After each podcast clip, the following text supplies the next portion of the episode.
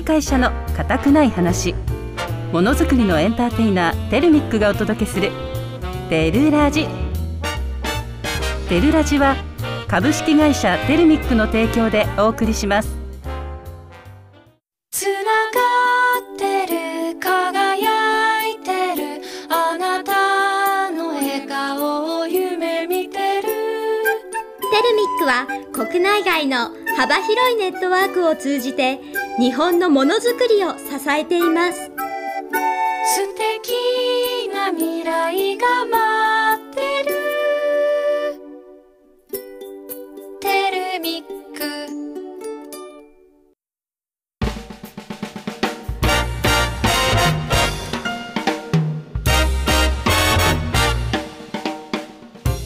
固い会社の固くない話。ものづくりのエンターテイナーテレミックがお届けするテルラジテルラジは株式会社テレミックの提供でお送りします。皆さんこんにちは。テレミック社員のリーリンです。こんにちは。同じく社員ののんのんです、今日はあのーうまく収録できるといいんだけどね。本当だね。ドキドキりりんハラハラと。今日はあのはバレンタインデーですね。バレンタイン。なんか作りましたか？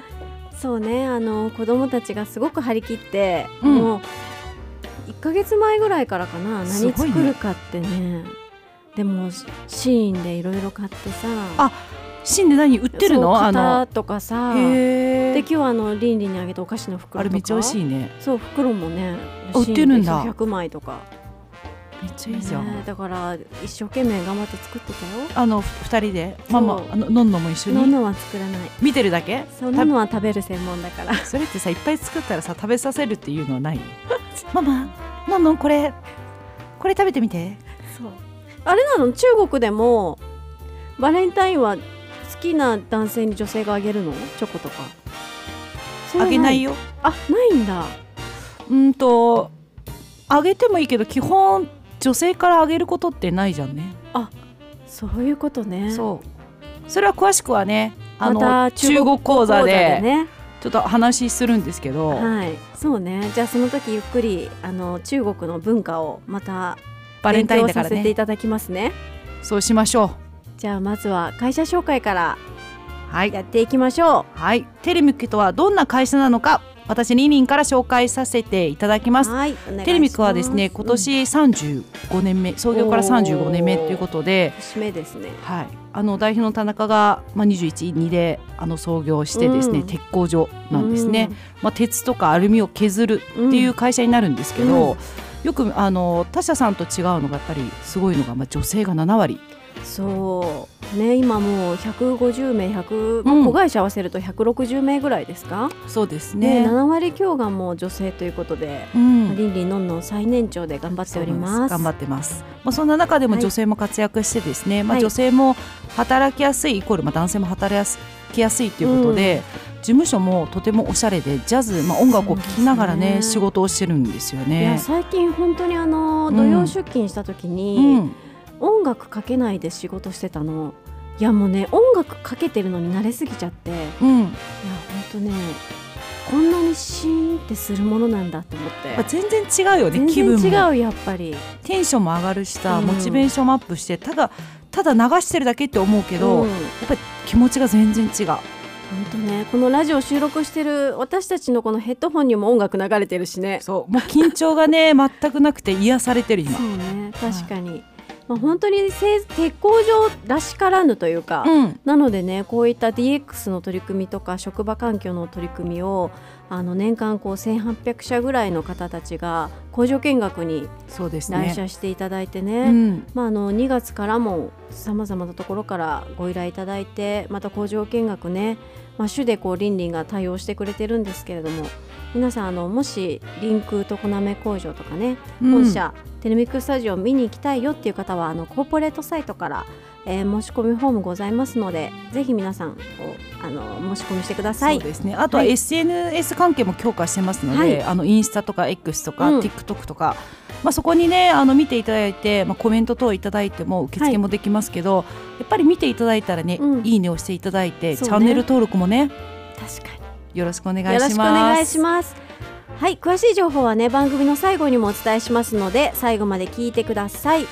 それでは今週もよろしくお願いしますよろしくお願いします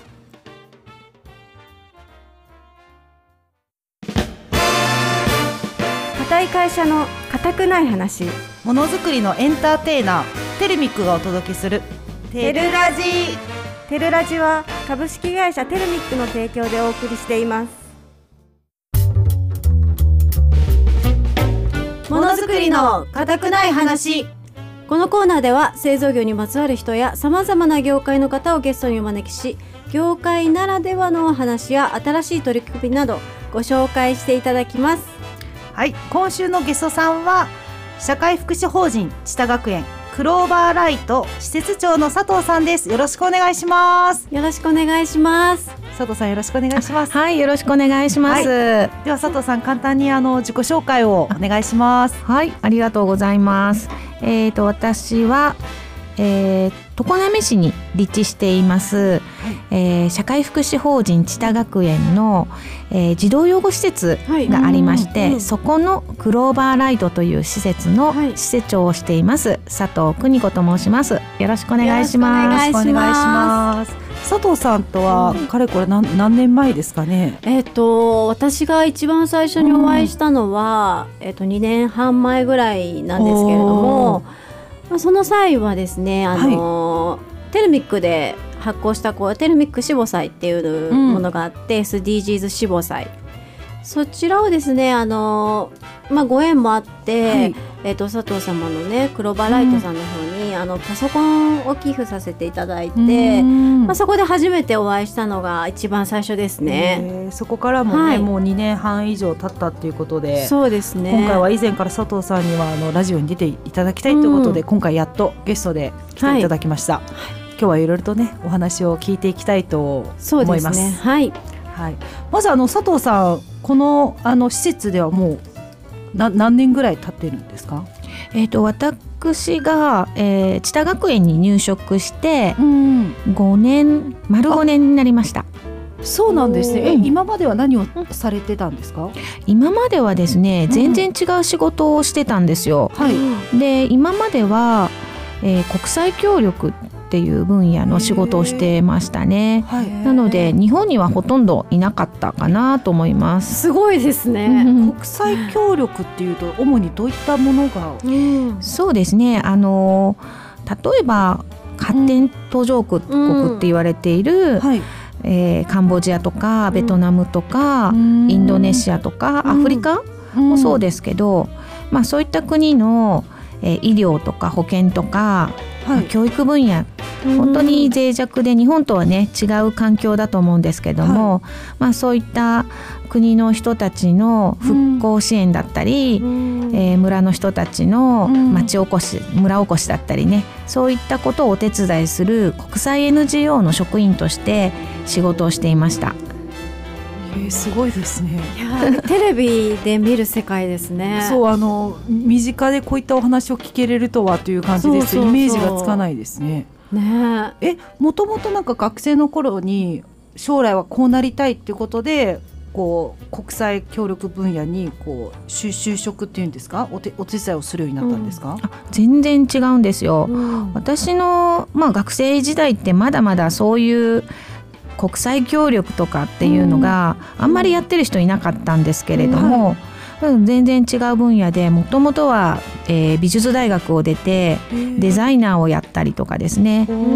美術の教員をやったりとかっていう風ではい。あのー本当に日本の中でうん。普通に過ごしてたんですけれども、はい。まあ、ある時ですねあの、まあ、アメリカに留学したのをきっかけにですうね、ん。えー日本に帰ってきてからやっぱりなんでこんなに貧しい人たちが世界にいるんだろうっていうのをテレビとか、うん。うんそういうので見ていく中ではい。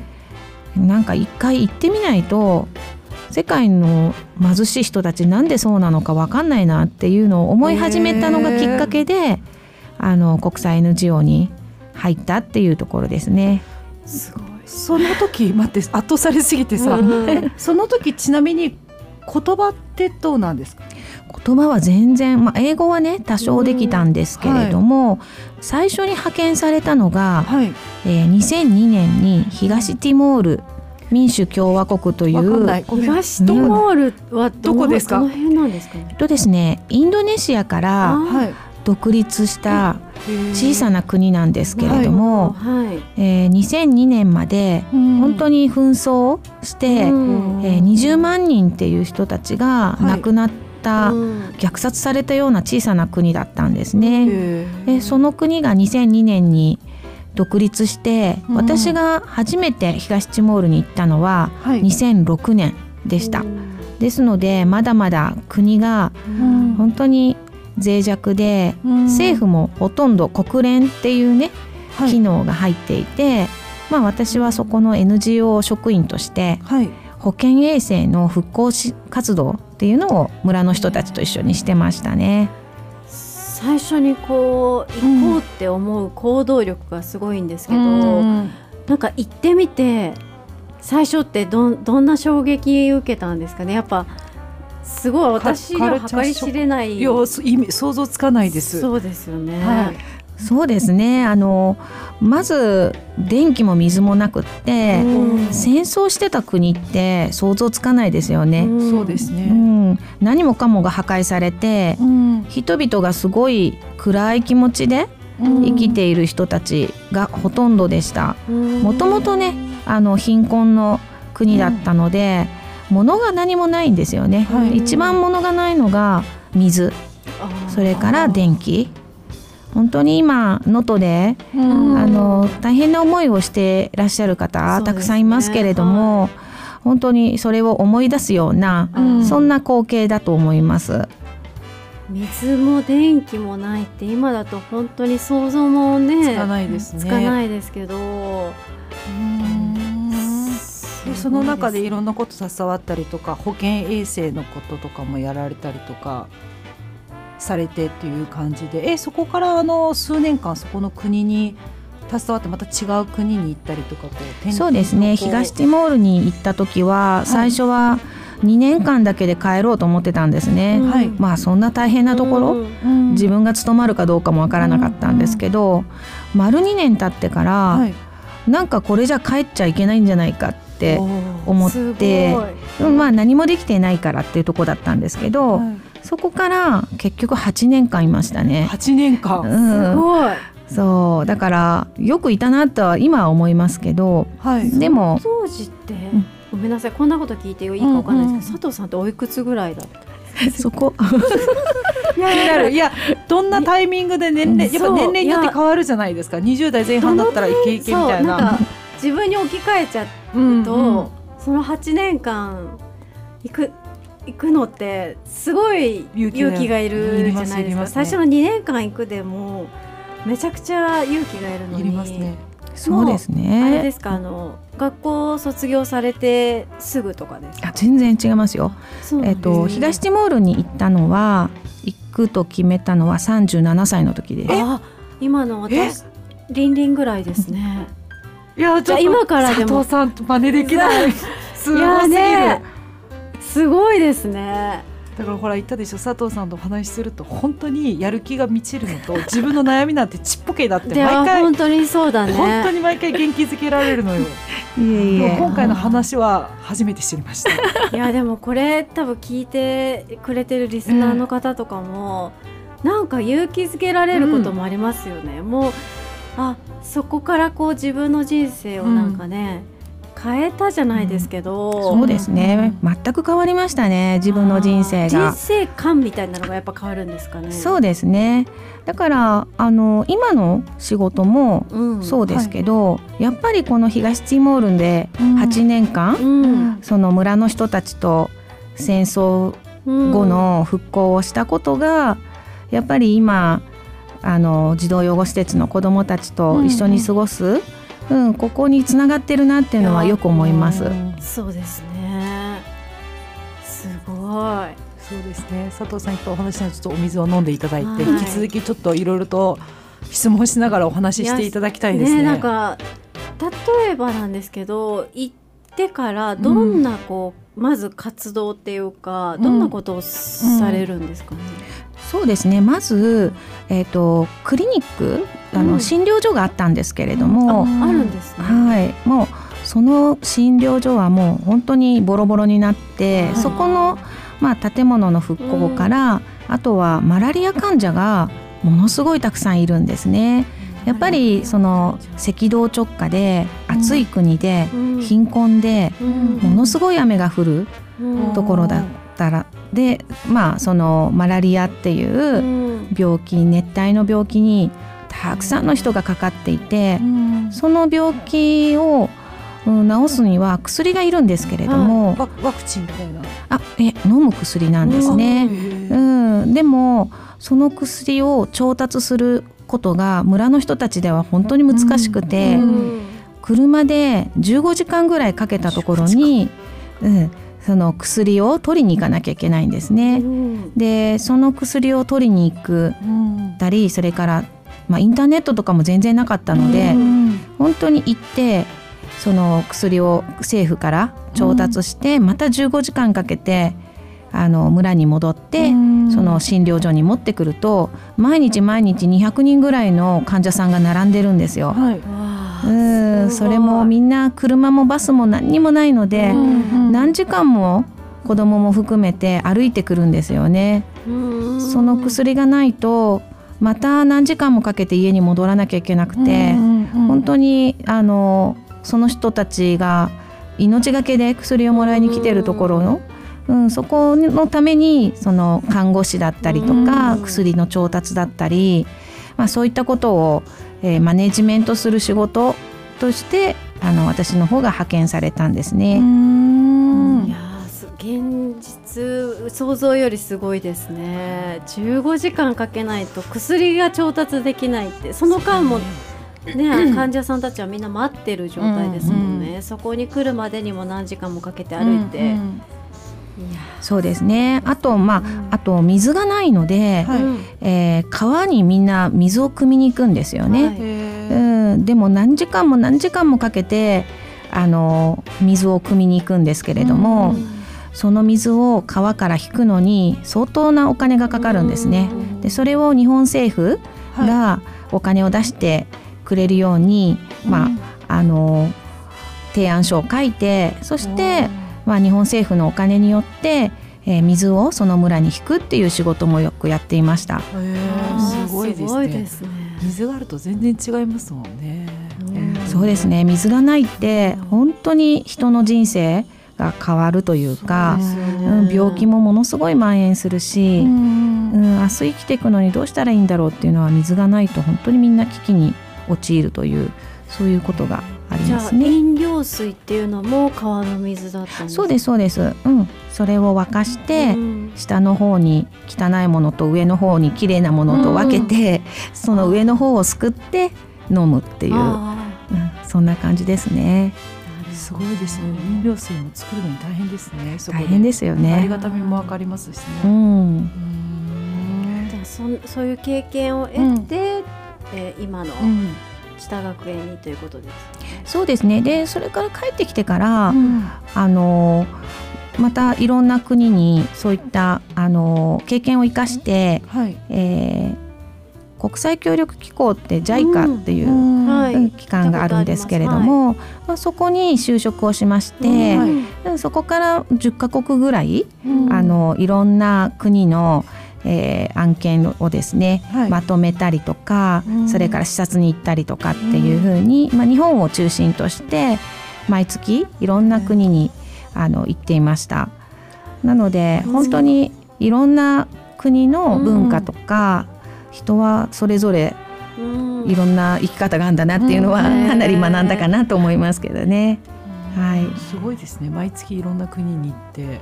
うんでももうすぐな慣れるんでしょうね。もう今までの経験があるから。そうですねあのもう全然飛行機に乗ってどっか行くのは全く問題ないから、アフリカのどこどこの村行ってくださいって言っても全然今でも行けるかなと思いますけどね。そこまでの移動手段でさえもわかんないね。どうやって行けばいいんだ村ってどう どうやって行けばいいんだろうってなりますもんね。そうですよね。道路も多分舗装されてあなかったないですないです、たりしますもんねうん、だから本当に何もない時は誰かにヒッチハイクしてヒッチ頼んだハイク？そうそう。頼んだそれもでりきない。すごいですね。すごいですね。なんかこう自分の身の危険みたいなのを 感じたりとかはなくありますよ。ありますかうん、でもそういうアンテナができるんですよね、この人は騙すだろうな。この人は大丈夫だろうな。でも行ってみようみたいな、へうん、えー、すごいですね。経験なんでしょうね。もうね見見破られてますよ私たちも。やだ怖い。よ佐藤さん見ないで。いやーねちょいろんなこと聞きたいことが多すぎてそうだよ。もうもう時間にが来ちゃってるんですけど。だってもう全然準備した質問何もできてない。っていうそうもそう。すごい深くて。盛りだくさんでもうね1ヶ月ぐらいいてほしい。確かに。ネタが尽きずにいろいろセミナーとかやってほしい。いやいやいやいや本当にとんでもないです、うん、じゃあここでちょっといねあの佐藤さんに一曲そうですね。リクエスト曲をいただきましょうか。ははい。私からはいでいいですか,、いいですか？お願いします。えっ、と平井堅の思いが重なるその前に、おーいい曲ですうねんこれはね、はい。あの児童養護施設の子どもたちと過ごしていると本当に心からそう思うなっていうような歌詞で、ちょっと思わずもう一回聞いてみ事前に聞いてきちゃったんですけど、はい。はい涙が出るなって思います。じゃあちょっとヘッドホン変えますね。そうですね。後音楽。後ほどね。はい。それでは佐藤さんありがとうございました。はい、ありがとうございます。あ。りがとうございました。以上ものづくりの固くない話でした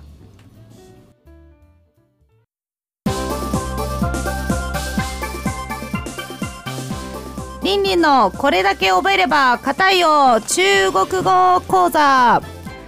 大家好皆さんこんにちは。このコーナーは中国生まれ日本育ちの私リンリンがおすすめするこれだけ覚えれば硬いよという中国講座です。日常生活で使えるフレーズや製造具の業界用語を中国語でお届けします。はい私のんのんは生徒役で参加します。はい。どんどんあの今日はですね、はい。バレンタインデー。ということで今日はですねちょっと中国のね、うん。バレンタインデー、まあ、恋人の日ですかね。ね。についてちょっとご紹介しようかなと思っています。はい、やっぱ違うのかな日本とは。そうあのバレンタインデーは中国語で言うと、情人節新連ジェピンポンあの漢字は情に書いて、うん。人って書いて、節はなんだろう季節の、まあ、またね、ショート動画でそこはちゃんと正しく書くんですけど、はいはいはい。情人節って言います。新連ジェ？であの本来だと、まあ、日本だけなのかな、日本だとほら、うん。こう女性の方があの義理チョコをあげたり、まあ、大好きな子に本命チョコをあげたり、ね。好きな人にチョコをあげるっていう、でしょ、うん。なんですけど中国ではですねあげないんです。そうなんだ、うん、あげないの。というのもあのオープニングでちちょこっと言いましたけど、うん。というのもあの基本何のイベントもそうなんですけど、うん。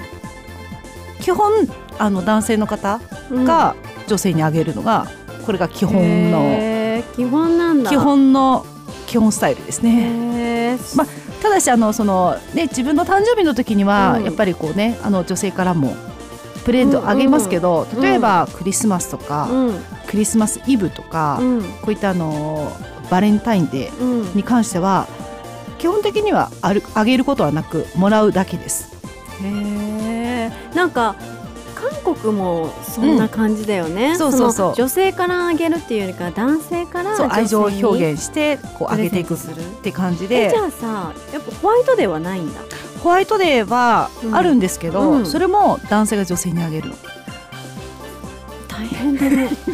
でもあげるものはねな何でもいいのよ、うん。例えばよくあるのが、うん。花束あげたり、うん、でその子が欲しがってるものあげたり、うん、めっちゃ大変じゃん。チョコレートあげたりとか、何でもあって、うん、で実はですねあの中国では1年に恋人の日、バレンタインデーと言われるような日が実は5回あります。これはクリスマスとかそれ以外にですよ。そんなにあるんだ。例えば2月14日、まあ、今日だと,、うん。えーとまあ、バレンタインデー。うん。で3月14日だとホワイトデー。うん。でこ5月20日が五二零がウワリンウワーニあ好き私はあなたを愛してるっていう発音と似てるのでこれもなんかこうイベントごとやらなきゃいけない、えー。いやいけない。やらなきゃいけないのよねであの翌日の、うん。うう5月21日は「うあるよ。うあよ」これもね発音が「我愛に」あと一緒だから、まあ、5月20日5月21日は2日間イベントごとがあります。なんかあれだね。恋人がいないカップルとかはあれだ寂しくないの？大丈夫？えっとねこれはねちょっともう一回ちょっとそれこまた紹介する。あともう一回、うん。もう一個のね、あの恋人の日は、うん。旧暦の7月7日七夕の日。7月7日旧暦なんだ。そう七夕の日は、あの恋人の日。へえなんですけど、さっきのんのんが言ってた、うん。あのなんだっけ何の質問したっけ？忘れちゃっいやただからカップルがいいや恋人がいない人にとっては、うん。記念日が多いから悲しい寂しいねって。寂しくないの。これをね使うのよ、これを使って告白するんじゃないんだけど、うん。あのほらあのバレンタインチョコレートあげると同様にちょっと気になる。自分の思いを伝えれるんだその男の子がね。そういうなんかそういうタイミングがいっぱいあるからいいんだ。そうあの例えば「五二零五二ようん。五愛の日」だと、うん。恋人じゃなくてもうん。男性が例えばこの子気になってるだと何かあげてもいいし、へー。例えばその女性も今日は世の中こういうイベントだねって、うん。なんか彼氏とか彼女いないから寂しいななんかもらえないのっていうのを言って、ちょアタックするのよ。はあすごいね。まあなんか積極的っぽそうだもんね中国の女性って。そうなんかあのそうだね。なんかうん。こういったこうアタックする場合はうん。どちらかというと女性がぐいぐい来ないとちょっとこうへっていうのはある。けどね。あんまりにもこうちょっとこうね控えめな方だと女性がぐいぐいこうアタックしに行っちゃうんだけどそこはもう見ながらこう調整をしながらね。ー。でプレゼントがバレンタインだとほらチョコレートあげるうんと思うんですけど、日本だと、中国だと、まあ、チョコレートあげてもいいけど、ん。ついでにお金もあげます。い やらしいと思うでしょ？すごいやらしい。違うの。あの現金であげる人は基本的に少なくって、うん。まあ、キャッシュレスなので、うん。あの WeChat あ何 Pay とかで マジで？そう。たまあ日本でいうと PayPay みたいなので本当本当すごいねそれ。はい。リンリンもこれやってます。本当？うんあの5月20日とかうん。5月21日とかこういう日に七夕とかねあの好きじゃない好きとかそういう置いといて、うん。イベントごとだからあの、そういう人にこうピッて送っておめでとうみたいな、そうだからなんかそのいっぱいお金あげるっていうよりかは、うん。100円200円みたいなのもあげたりする。だからもうあそうなんだ。5.20元とかを送ってあげたりとかなるほそうどねなんか5200元とかそんなんじゃなくて本当に5.20とかあー。52.0となかすごいね。なんかそういうのも送りつつって感じ。へえ面白そう。なんかキャッシュレスな中国ならではだね。そうそうそう。うんあとあのお年玉とかも何でもそうですけど結構そういうのは今あそうなんだ。やっていてへえすごいね。そうなのであの結構大変なんですよね。その男性の方とかこう、うん。気になる子にいろいろプレゼントあげなきゃいけないっていうイベントごとは実はねいっぱいあるんです中国でも。すごいね。なんかさななんだろう。そういうのってさ結構さチョコだと日本だとそのチョコを渡すっていうのでそのチョコレートのね会社がこう潤ったりするわけじゃん、なんか中国とかはそういうのあるの？えっとうん。あでもありある。あるし、う例えばクリスマスイブだとりんご飴をあげる。りんごとかあげる。白雪姫じゃないんだけど。えだから最近日本でりんご飴のお店が多いの？そうなのかな？中国でもりんご飴のお店多い？ああのねりんご飴っていうか冬場になるとえいちごとか。はいはいはい。あのお祭りで売ってるようなやつでしょ？そうあと酸っぱい果物とか、うん。まあ、リンゴのも何でもそうなんだけど全部あの飴に絡めてうん。売売るんですよ。それがもう昔からの伝統で。そあこから来てるのかわかんないけど。今最近すごい増えてきてるんだよねりんご飴のお店。確かに多いですね。ね千十もできたし岡崎もできたし。名古屋も確かそういえばあるわ、ね。すごいね。やっぱ中国ってなんか面白いね結構ねいろんなりんご飴渡すとか聞いたことないもんね。そうあのピンアンイエって言ってクリスマスイブピンねアイエピンアンイエピンアイエピン？ピン？うん、アン。アン。イエイエこれクリスマスイブ。へえ。でイブはやっぱ中国でも恋人と過ごすみたいなのがあるえっ、と本来なら過ごす。へえでも基本過ごすこと家が族と？家族っていうよりかは恋人とかなんかめすごい仲いい女友達とみんなで集まったりとか。あでよくその道端でりんご飴売ってる人がいるのね。りんご飴とかりんごをうん花束に包んでるのが売ってて道端でね、うん。どうですかって渡されるの。断れないよね。ーそうなの？断れないでしょ。クリスマスイブにみんな買うのにさめちゃめちゃ高いんよ。高いその場でなんかあ彼女にどうですか？って言われたらもうそれはもう買うしかないでしょ。そっか男性側がね。そう。なのでまあそこは女性が気を利かして大丈夫ですもうありますみたいな言うのかあなるほまだどね。もらってないから欲しいっていうこう目線を送るのかそれはもう人それぞれだけどすねごいね。そう。なので今日はそのバレンタインデーは情人レンジ。そして中国では恋人の日は年に5回。すごいね。年に5回はすごいわ。しかも男性からでしょ全部全部です。いや物だけじゃなくてお金もなんか本包。本邦本包がもうお年玉って言われるようなお祝いのそういったお金って言うんですけどうん。本包って言います。すごいね。いやー中国人の男性は大変だね。でもここは日本ですからそうですね。もう日本にいたら日本に従うっていう感じでそこはうまく利用しつつね中国に行ったらそういうのも 利用しつつ。そこはうまくこう文化をうまく利用しつつ、ね、倫理はどうしてるの？やっぱりあのそういう中国の記念日とかをななんていうの？たいやってるの？どどっちをやってるの？どっちもやってるの？どっちもやる。めちゃくちゃ記念日多いじゃん。どっちもやるけどあの旧正月とお正月は必ず1個だけ過ごすようにしてて。あの日本って1月1日がお正月でしょ、で中国は旧暦を、まあ、過ごすから、ねだいたいうん。2月とかぐらいになるんだけど、そうなると1年明けてまたすぐ1年明けることになるから、すごいあまり、うん。え中国であまり縁起がよよろしくないって言われるから必ずどっちか。なんで私は私は基本日本のお正月を祝う。まあそうだね。お休みも日本のに合わせてるもんね。そうそう。なんでまあ基本日本なんだけど、まあ、一応旧旧暦も親たちは大切にしてるのでもうそこは一緒にこうお正月おめでとうっていうよりかは今日は旧暦だからみんなでご飯集まって食べましょうっていうご飯会を開くぐらいですかね。なるほどね。すごいね。たい記念日が多くて大変だねリンリン。ニンニンはあもらう方だから。あそっか。ニンニンはもらう方。そっかそれは何？得だねでもそんなにもらったことないけどね。結構こうあげる方が あアのピールしてこアピールしてこそのこの恋人のやつっていうのは別に大好きなお友達にあげてもいい。別にこあう異性で必ず異性で必ず大好きというよりかは別に同性でうん。人間として好きとかお世話になってる人にあげてもうん。全然よくって。ただそこにやっぱり関係性ができないと、うん。こいつ俺のこと私のこと好きかって勘違いされても困るのでね。私はどちらかというと大好きなお世話になってる子にうん。あげることが多いですね、大好きですってさらに気持ちを伝える意味で。すごいね。迷惑かな？暑いかな？いやそんなことないと思う。暑いから暑苦しいかな？まあそんな感じでね。汗かいちゃうからね。そうそう。どんどんそんな風に利用してます私は。なんかねあれらしいよ。ホワイトデーあるじゃん日本の。うん。なんか意味があるらしいよその渡すものにしても。おな何があるの？初めて知る。かこの間テレビかなんかでやってて飴だったかな？飴を返すと僕も好きみたいな感じだったの。確かハンカチかなんかが別れを意味するかなんかとか言って。なんかそういう意味もあるみたい日本でも。あそうななんんか分だかりやすいよねでも。日本ってさやっぱ義理チョコっていうのもあるぐらいだからさ、うんうん。本命チョコと義理チョコ。なんかそこら辺の区分けちゃんとしてるよね。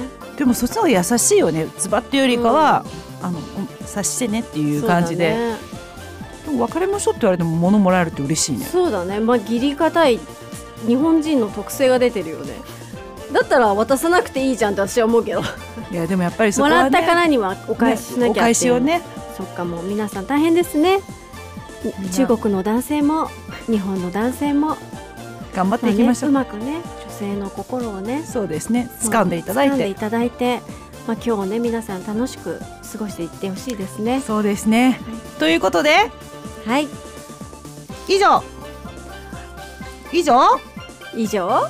からの？リンリンのこれだけを覚えれば硬いよ。中国講座でした。さようなら。再见。再见。再见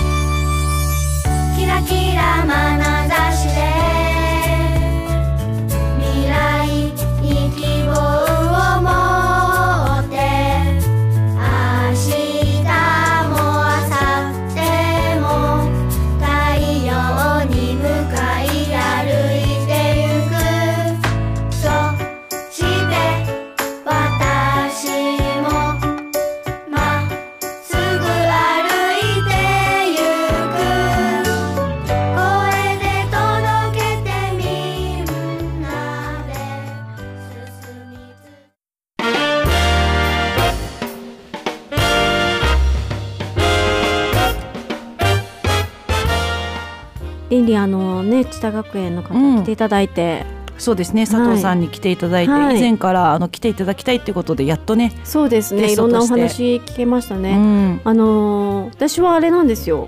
SDGs 志望祭っていうのを愛知銀行さんでやった時に、知多学園さんにあのパソコンの寄付をしてそうですね。はい、その時にあの中日新聞社のところでね、うんうん、あのまあ贈与式というか、ありましたね。はい、そういったところでね初めてお会いしてお話しさせていただいたんですけれども。そこからもね、うん。あのやっぱり常滑市にあるもんですから、はい。あのつながりも深く、ね。あのまあ田中社長がサンタさんじゃないんだけど、うん。あのちょっとお米を寄付したりしてね、はいはい。あの学園だったり子どもたちもすごく喜んでいただけたっていうことで、あの今年去年かも、うんあのお手紙をいたあだいてあそうなった直筆の。はいはい。はい、あのすごい嬉しいなっていうところで、ねえ子どもたちもね。人柄が出てますよね佐藤さんのあのこの優しさっていういかや本当にあの何回かお伺いしたことがあって、佐藤さんともあの、まあ、ちょこっとお話ししたことがあるんですけど、はい。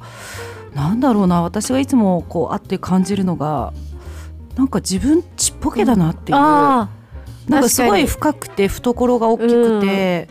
なんかなんだろうななんかもう元気をもらえるっていうのと、うん。なんか自分の悩みってちっちゃかったなもっと頑張ろうっていう気持ちになって、うん。そこからまたこう仕事だったりとかいろんなことにチャレンジがあまあ、できうんできていたっていうのは、まあ、正直な感想になるんですけど、ねえまたね今後も、うん、いろんなところでねあのお付き合いしていきたいですね。そうですね。また来週も、うん。あのゲストとしてねあの登場していただきますので、はい。そこでまたいろいろお聞きしましょう。根掘り葉掘りねほりはほりね。聞いてみたいと思います。はい。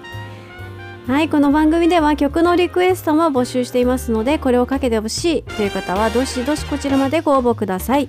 応募方法はピッチ FM 公式ホームページのリクエストメッセージフォームよりご応募ください。またオープニングでもお伝えしました。テレミックのお届けするラジオテレラジの情報はテレミック公式ホームページでもご紹介しています YouTube、X でも随時配信していきますのでぜひフォローお願いします。オンエアが聞けなかった方は過去の放送回の配信も行っております。Apple Podcast、Google Podcast、Spotify、Amazon Music のアプリでスマホやタブレットがあればどこでも聞けます。こちらもぜひお気に入り登録をお願いいたします。固い会社の固くない話。ものづくりのエンターテイナーテレミックがお届けするテルラジお相手はリニンとのんのんでした。また来週。さようなら。さようなら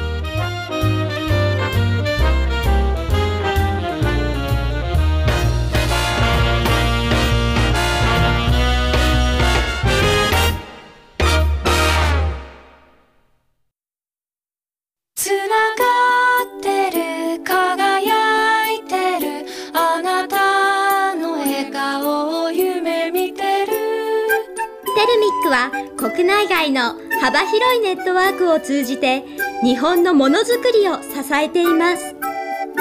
素敵な未来が待ってる。テルミック。